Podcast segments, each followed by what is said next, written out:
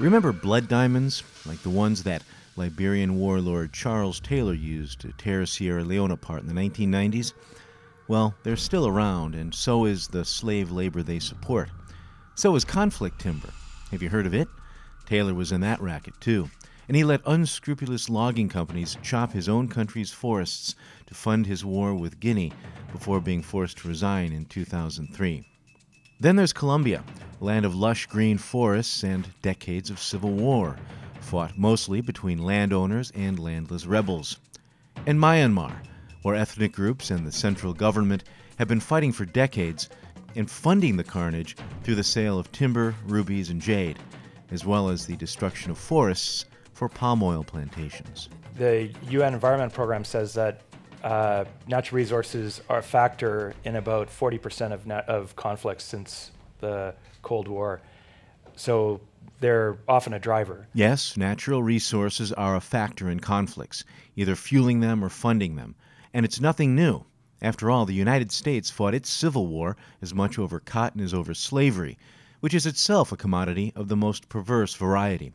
But conflict commodities are more than just the spoils of war. They're resources that usually disrupt more sustainable ways of life, like fishing or farming, and their existence wreaks havoc in parts of the world that already have weak governance, like Sicily, where the mafia was born. The commodity there? Sulfur. In the so called Democratic Republic of Congo, it's gold and other metals. In much of Latin America, it's timber or cocaine or diamonds. But if UNEP's numbers are right, and natural resources are a factor in 40% of organized armed conflict, we can assume that natural resource management is a pillar of most peace agreements. Right? If you look at peace agreements, only about 15% of peace agreements even mention natural resources, let alone call for the reform of governance in a way that would minimize the role of resources in causing future conflict. As our climate changes, nature becomes more chaotic, and resources become more chaotic as well, and more scarce and more expensive, while good governance becomes more critical than ever. But are we up to the challenge? Today on Bionic Planet, the interplay between climate, conflict, and commodities, and how carbon finance fits into this constellation. Man may be unwittingly changing the world's climate through the waste products of his civilization. There's a group of us now who are proposing that the Earth has actually entered a new epoch, and that is the Anthropocene. We know that the enemy is carbon, and we know its ugly face. We should put a big fat price on it, and of course, add to that, drop the subsidies. Earth, we broke it, we own it and nothing is as it was. Not the trees, not the seas, not the forests, farms, or fields, and not the global economy that depends on all of these. But we can restore it, make it better, greener, more resilient, more sustainable. But how? Technology? Geoengineering? Are we doomed to live on a bionic planet, or is nature itself the answer?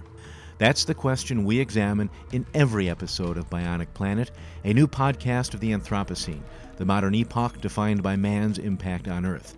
An impact that's especially pronounced in the world's tropical forests, which are being chopped and burned to make way for soybeans farms, cattle ranches, and plantations for pulp, paper, and palm oil. Fortunately, there are scores of efforts to reel in this deforestation, from organizations that certify sustainable commodities to corporations that pledge to avoid chopping trees. And one tool we've examined quite a lot recently on Bionic Planet, REDD Plus, which stands for Reducing Emissions from Deforestation and Degradation of Forests, plus other land uses, and which uses carbon finance to save endangered forests by paying countries for the amount of carbon locked in their trees. It's a complex mechanism and one we'll be revisiting over and over again in the coming year. Today, we zero in on one incredibly fascinating and important aspect of REDD Plus, namely how it can be deployed in conflict zones where people are either coming out of war, civil or otherwise, or still engaged in it.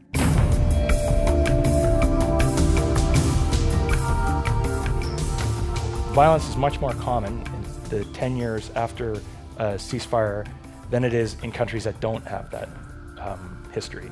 So you're about five times more likely to see violence in a post conflict situation than a non post conflict situation. That's Art Blundell, who's been working with Forest Trends over the past few years to identify the drivers of deforestation around the world. And he's not just talking about any old violence. He's explicitly talking about organized armed violence, war, civil war, tyranny, and its stubborn tendency to not only stick around, but to be amplified in conflict cycles where violence drives violence drives violence. I reached him via email, and he was even more succinct, pointing out that more than half of peace agreements fail within five years, often because belligerents get money from the exploitation of natural resources like logging that they can use to fuel the resumption of civil war, while those who want to farm or fish see their livelihoods destroyed. The clip you heard is from an event called the Oslo REDD Exchange, which the government of Norway hosted earlier this month.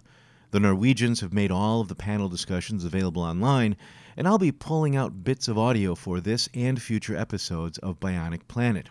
But I encourage you to dive in on your own. That's the Oslo REDD Exchange, and you can find it through Google, and it's worth doing so because the conversations are truly fascinating, informative, and, if I dare say so, important. This particular panel focused on the role of REDD Plus in war torn societies, where peacekeeping and climate efforts often exist side by side. 21 countries that are covered by REDD have either UN or EU peacekeeping missions or peacebuilding funds. Why does that matter? Well, for several reasons, but they boil down to this peace and prosperity go hand in hand with good governance. And as we'll see, so does REDD Plus which generally only works when governments engage with their local communities, share resources with them, and support viable, sustainable economies that don't destroy the natural resources on which they depend for their long term survival. In Oslo, Blundell presented analysis from Forest Trends showing that more than half of the countries trying to develop REDD Plus initiatives under the auspices of the United Nations have experienced organized armed conflict since the UN first started considering REDD finance in 2008. And guess what? The governance reform that's required for peace building is very much what is also required by REDD Readiness. REDD Readiness is the process of getting a country's ducks in a row showing that its forest people and small farmers are engaged in the governing process, and demonstrating that the government can accurately monitor its forests. And that, minus the forest bit, is what peace building does. The two processes complement each other, or should at least. In Liberia, for example, the United Nations Security Council sanctioned both diamonds and timber for their role in fueling regional instability. When the war ended, the Security Council required Liberia to implement policies aimed at breaking the cycle of conflict before lifting the sanctions. But Taylor had left the forests in a mess, with so many overlapping and contradictory concessions granted under questionable circumstances that they added up to two and a half times the size of the entire country. And most of the people who'd gotten those concessions hadn't paid taxes in years. It was a mess born of disaster, and it was also a recipe for future disaster. So the new government, with support from the World Bank and a few outside governments, tore up all the concessions and created a transparent process that focused on the three C's of forestry community, commercialization, and conservation. Um, for example, for the first time, the government was committing itself to full disclosure in terms of revenue from the sector, in terms of how it manages the sector, um, very inclusive uh, forest governance, a whole raft of regulation on public participation, which was a very uh, different situation uh, compared to the situation before the war when everything was done in secrecy, uh, the citizens did not quite know what exactly was going on. That's Silas Siakor, who helped end Charles Taylor's reign and eventually put him in jail by producing evidence that the strongman was using profits from illegal logging to finance the civil wars in Sierra Leone and Guinea. Siakor's work was instrumental in getting the Security Council to implement those sanctions we talked about a few minutes ago. But the new forest governance, so critical to long term peace, was not enshrined in the actual peace agreement, but came instead from domestic land reforms driven by a desire to lift the sanctions. They gave control of that during the transitional government to one of the rebel groups. And it wasn't a technocrat that ran the ministries for the rebel groups during the transitional period.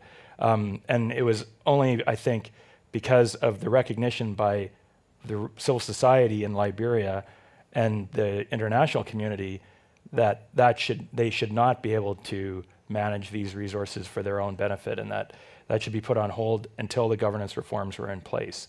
So it, it didn't come out of the peace agreement. Instead, it came out of the, the constituency for change that recognized the role that the commodities had played in the conflict. But that recognition doesn't always happen. And even when it does, it's not always reflected in the outcome because not everyone wants peace. Post conflict countries also have spoilers.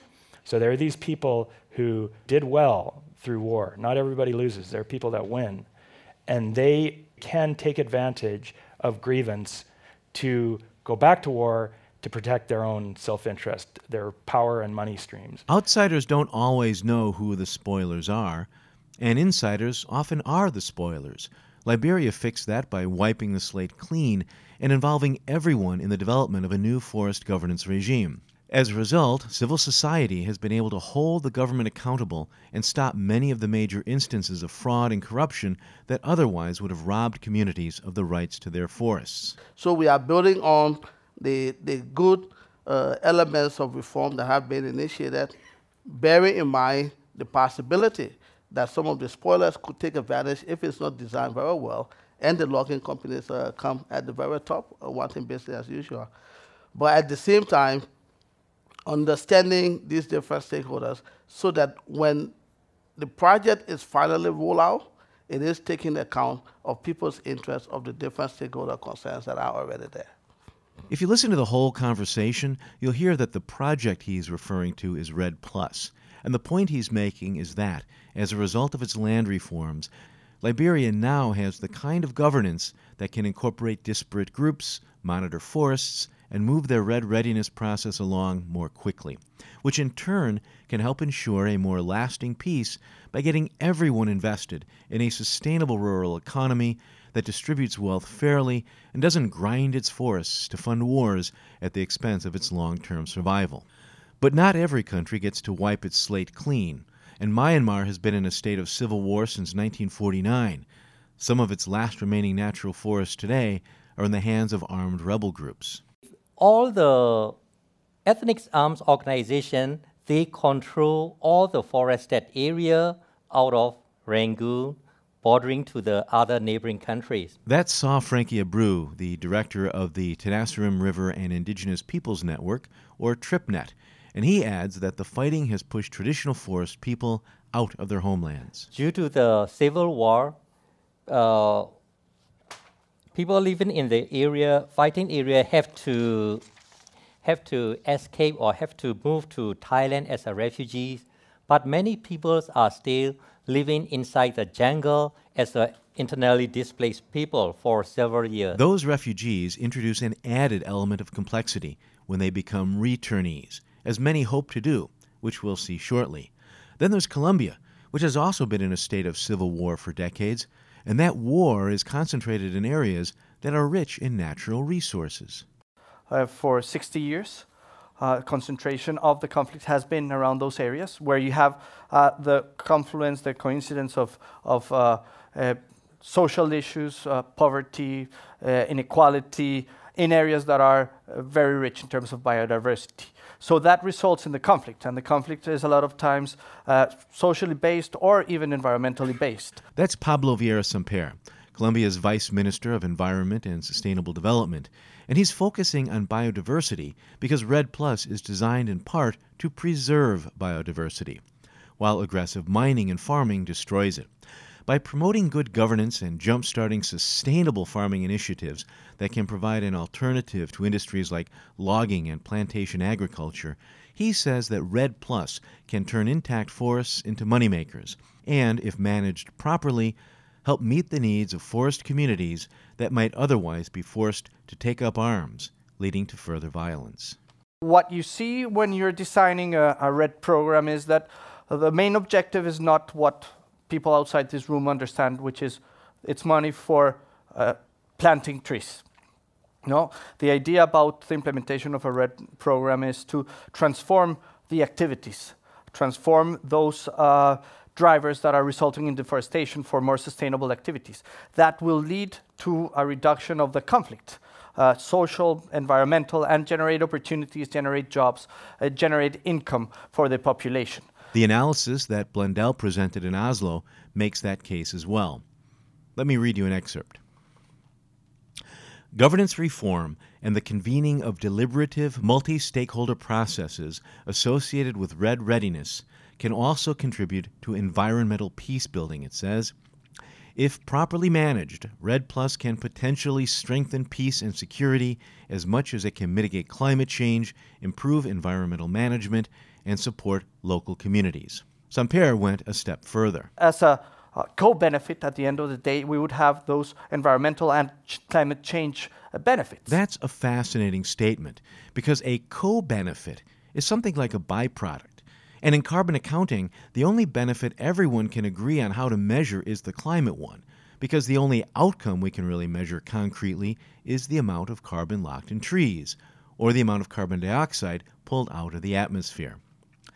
That's what the world as a whole gains. And if you heard our last episode about the UN Sustainable Development Goals, you know that there's a growing awareness of the interplay between climate benefits and so called co benefits. But from Samper's perspective, the social benefits are the primary outcome, and the climate stabilization is the co benefit. REDD generates uh, sustainable development in these areas, which allow uh, for uh, peace building and the durability of, of the peace process. So it's, it's a virtuous cycle. That, at least, is the theory. In practice, things get complicated. When we talk about REDD or REDD Plus program, it is not a very simple issues and problem solving. So we have to look at to the holistic and try to find a way how REDD Plus program can integrate to make a safe return and peaceful life for the people in Burma.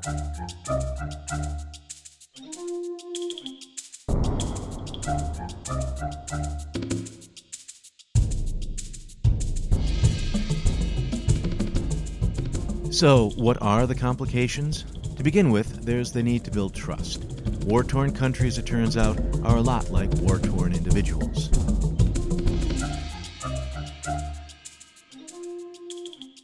REDD programs working in these countries have to remember that people have been traumatized and their ability to trust you and how easy how the relationship you have are very difficult to build um, in these environments. So that argues for conflict sensitivity. You have to understand the history of the of the conflict, the legacy of that conflict on the presence, and your interaction with it. But war torn countries need money, and there's a perception that you can get a lot of that now by chopping trees. There's a big pressure for quick wins in post conflict countries. And unfortunately, there's an ideology that that will come from industrial forestry and the conversion of forest to plantations. He argues that the immediate benefits of industrial forestry are overstated at best, but they're non existent and even counterproductive if you don't have good governance. I say it's ideological because there's actually no good evidence that that works because the investment isn't quick and you don't get a resumption because of all the problems um, around insecurity and poor investment climate. But there's an, the, also an ideology that REDD is unable to deliver quickly. But that ideology, as he calls it, does have a basis in reality. In the early days, REDD Plus initiatives, which to date have only been implemented on a small scale, either through the voluntary carbon markets or through government pilots, only paid off after the results have been verified. Now, after a decade of experimentation, developers have an idea of what works and what doesn't, making upfront payments more common. And they should become even more so as governments implement the Paris Agreement. But the big money will still come later, and most recipients still don't understand the REDD Plus mechanism. Well, they do understand mining. Because right now, the questions that people ask where will the money come from to pay for the carbon? Um, are you relying on the market? Uh, will there be sufficient money?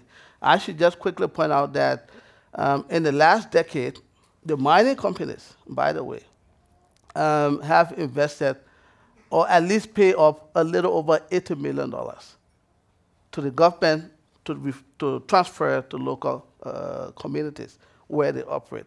Now, where is that kind of money going to come from? That's a little more than half of what Norway is putting up uh, for the Liberian government. He also points out that governments, including his own, have bungled conservation efforts in the past by trying to impose them without community support. One of the areas that we can also uh, take some lessons from is where the government has tried to impose uh, projects on the people, protecting uh, area system on the people. They've resisted.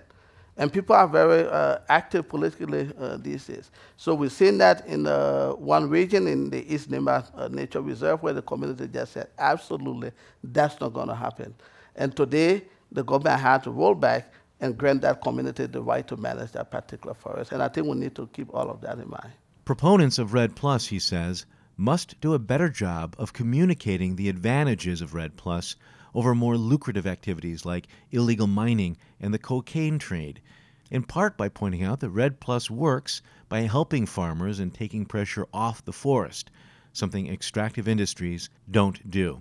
With regards to uh, how to uh, compete with legal and sustainable activities against illegal activities such as crops, uh, also mining, uh, the reality is that uh, if we were thinking that the actual miners or or, or the uh, or the people who are growing the uh, coca leaf were receiving the benefits that they should get in economic benefits from from their products, then it would be very very difficult. But the reality is that they make very little money. The reality is that they are um, under a situation where they're a lot of times forced to do this. And the reality is that when you talk to them, they all say that given an opportunity, they would move away from those activities. But there's one problem that no one has an easy answer to namely, how to deal with refugees who are coming home. You know, those land rights is, is, is everywhere, but in the post conflict situation, there's a big problem with returnees. In many parts of the world, like Tanzania, as we saw in an episode of Bionic Planet called The 40,000 Year Old Question, and in Brazil, REDD Plus has been used to strengthen the rights that indigenous people have to their land, because those rights are needed to forge a workable REDD Plus agreement. But conflict zones are different, because the indigenous people have often fled the region, and others have taken their place. Due to armed conflict, many people have to live in the refugees camp. Now, like uh, refugees are pressure for returning because this election has been finished. We have democratic government, but not 100%, because the main three important ministries, defense, home affairs, and border are directly appointed by the military. So uh, this is a situation when people are asked, refugees are asked whether they would like to go back to their homeland or not. They are thinking everybody would like to go home. This is your homeland. Thailand is not belong to you. But when they look at to their homeland, their homeland is occupied by the large plantation and uh, mining or natural resources extraction. All the waters are polluted. So it is cannot give a safe home to go back to your area. It's what economists call a wicked problem, one with no easy solutions right now it's a ongoing peace process, and they will talk about demarcation of the territories, resources sharing. Now will be discussed in the political dialogue. But forest people tend to follow customary law, shared access to forest resources, while laws regarding so called vacant lands, those abandoned by refugees, have a different orientation. In one vacant land law, it is mentioned that a person can register for 5,000 acres of land. None of the farmer can do farming on like this kind of area. And remember what Blundell said most peace agreements don't mention resources. So far, what I've learned in the drafting policy for political dialogue, I couldn't see they put environment conservation as a priority. The danger is obvious even if it tries to implement a REDD Plus regime, which could help forest people develop sustainable livelihoods based on agroforestry and other sustainable practices, Myanmar could end up fueling the next conflict cycle. So the arms ethnic group, they use the natural resources and forest, forest resources for their revenue in order to fight against the central government. So in our country, land tenure is a big issue.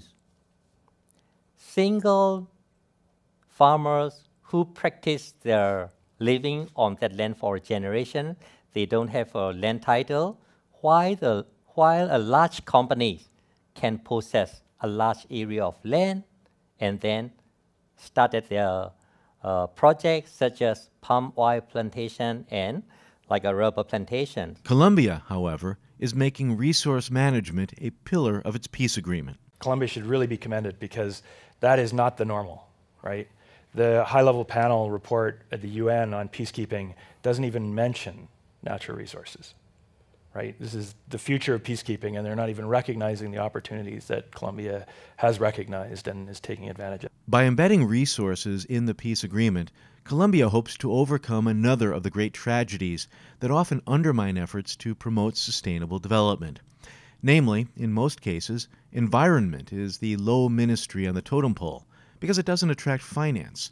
Samper hopes that will be different this time. When the rest of the government turns around and how do we do this? Uh, where, where do we start? The Ministry of Environment can say, like, oh, we already started with that and we already know how to do it. And, and there's opportunities and there's funding for that. And then the Ministry of Environment becomes very important and very mm-hmm. attractive to other ministries because there's funding, there's experience, and there's a, a, a way to, to do these things.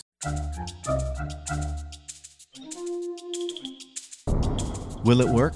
Nobody knows. But I do welcome your ideas, so feel free to send them to me at steve at bionic-planet.com. Once again, that's steve at bionic-planet.com.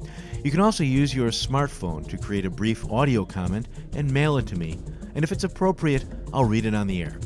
The address again is steve at bionic-planet.com.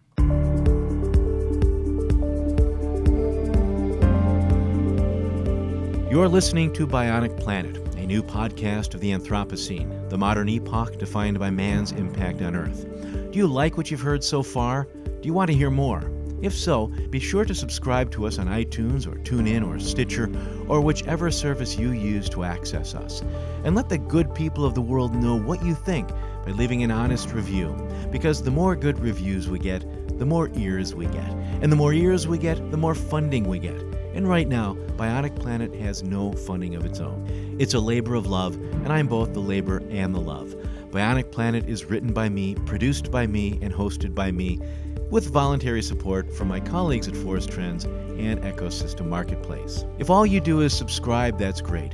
But if you want to help us materially, you can click on the donations tab at bionic-planet.com, or even better, you can advertise, because ultimately, I'd like to scale this up make it big enough to attract commercial advertising, because that means I'm reaching enough people to make it worth your while to support this effort, and reaching people is what this is all about. If you're interested in becoming a sponsor, email me, Steve Zwick, at steve at bionic-planet.com. If you have a product or service that I feel comfortable endorsing, we can work something out. Bionic Planet is an independent production and the views expressed here are mine and mine alone and do not necessarily represent those of Forest Trends or its affiliates.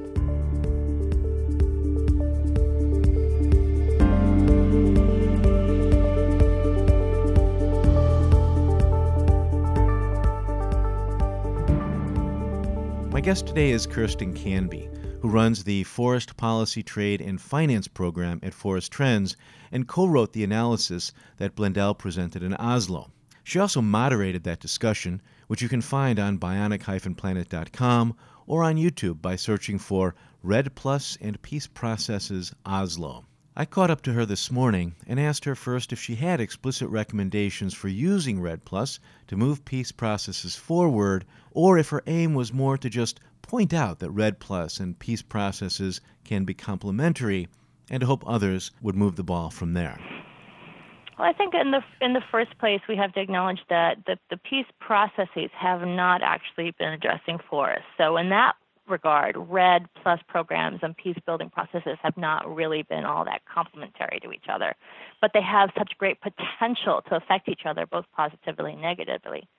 So we want at the very least that the REDD plus programs are not going to be, shall I say, conflict insensitive, sort of cause more conflict by ignoring historical grievances over land rights or forestry rights or forest management processes, access, etc.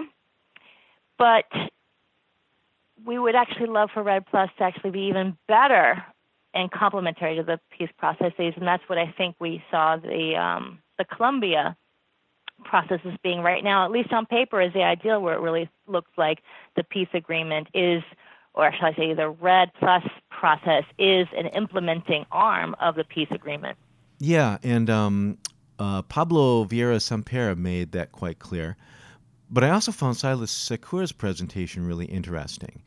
I mean, he said that uh, Liberia essentially wiped the slate clean. You know, they did a complete reset on their forestry governance, and they're now almost REDD ready. Well, Colombia is trying to do REDD and peace at the same time and are fairly far along on both, if I understand correctly. While Myanmar, if I understood, uh, saw Frankie Abreu correctly, is really just getting started. Am, am I um Am I summarizing this right? that's that's right. I mean, you could say that in Liberia, the peace process came way before REDD ever appeared on the landscape. In Colombia, you know, the peace agreement hasn't been signed, but it's being has been negotiated for several for a very long, long time. So in a way, it has been a little bit parallel to REDD, and in that way, it could be slightly more analogous to Myanmar, where the ceasefire negotiations are happening. Some of the non state armed groups have signed on, others have not. Um, so there is still some ongoing conflict there. So it's a little bit different from Colombia in that you don't have the, the peace agreement process isn't as far along, but you could say that the process is going and the REDD process is just starting up now at the same time. So that does lead to the idea or the hope that possibly that these two processes could be designed in parallel to be able to speak to each other. Saw Frankie Abreu very clearly described the challenge of dealing with returnees. He brought it up again and again, and it adds a really wicked level of complexity to this whole issue of land tenure. Is is solving this a precursor or a um, maybe pre prerequisite is a better word to everything else? In a sense, you almost need to do all things at the same time. How can we have REDD payments, or at least at a project level, unless the land rights issues or territorial control issues have been solved? And it would be great if REDD as a national process could help help with the dialogue surrounding this. It may be unrealistic to think that REDD on its own would be able to be the program that solves all the issues related to land rights. There are other processes, and it probably needs to go at, to very high levels within government uh, to be able to sort these issues out. So, in that regard, I think it may be unrealistic to think that REDD could solve this, but REDD has funding and has the attention of some donors that could help complement it or be just sort of one tool within you know a whole toolbox of many tools that need to be used to address land rights and territorial control issues. There's so many things that can go wrong in these conflict zones and so many things that have to go right. What do you see as the single most important take home from these findings or, or is there even one that stands above the others? I'm trying to think that, you know, one big message that we would like to get out is for those who are involved in peace building processes to really think about natural resources. You know, to some degree, talking to people who work in REDD, they probably already think, oh, yeah, we know this. Yeah, we know that NRM and peace needs to be need to be more integrated, but they don't really know how to do it we get the feeling that those who are working on the peace building processes don't even know that NRM is important. Why is that? We don't really know. Um, there is one possible explanation, and that is if you bring in the really contentious natural resources into the peace agreements itself, they're so contentious that you may actually never come to agreement. And sometimes maybe you want to just get the peace agreement done and we'll deal with the more contentious issues in the peace building process afterwards. So in that case, you could sort of forgive the fact that these contentious natural resources are not specifically mentioned in, in, the peace agreement. But in that case, you would also want to see immediately thereafter in the agenda of peace building workshops and, and policies and reform measures that are addressed specifically for NRM. Um, but we feel that they're not being addressed. In fact, even worse, sometimes the rights to some of these resources are being sort of allocated to the various parties as sort of like, art, we'll call it war booty, just to sort of placate these groups. Okay, you can have access to the diamonds, you can have access to the timber, or something like that. Um, so that's one possible reason. Another one is that hey, why why is the Ministry of Environment so ignored in so many countries? It, we sustainable development is talked about, but is pretty much ignored in favor of the you know the conventional model of economic growth, and so that could be another reason. Are people um, receptive? Is it catching on? We don't know. You know, this was a big topic in the early 2000s with Liberia, and I remember there were reports that came out about exactly this topic then and here we are more than 10 years later, and we're still talking about the same thing. And I think Art and I were very surprised when he did his research because we thought that after Liberia, blood diamonds, conflict timber, the UN sanctions, we thought that the world pretty much understood this, but we find that it really wasn't integrated. So we have to make another push. Well, I'll give it whatever push I can, and that's Kerstin Canby, who runs the Forest Policy Trade and Finance Program at Forest Trends, wrapping up this edition of Bionic Planet. Now, I've gotten a few emails asking when I'll post the second half of the 40,000 year old question episode. And the answer is soon, maybe next week if I have time to get to it on the weekend. I really apologize for taking so long to roll that one out. It's just been kind of busy, and it's been about 10 years since I've done radio, and I forgot how long this can take sometimes. Until then, that's all for today. I'm your host, Steve Zwick. Thanks for listening.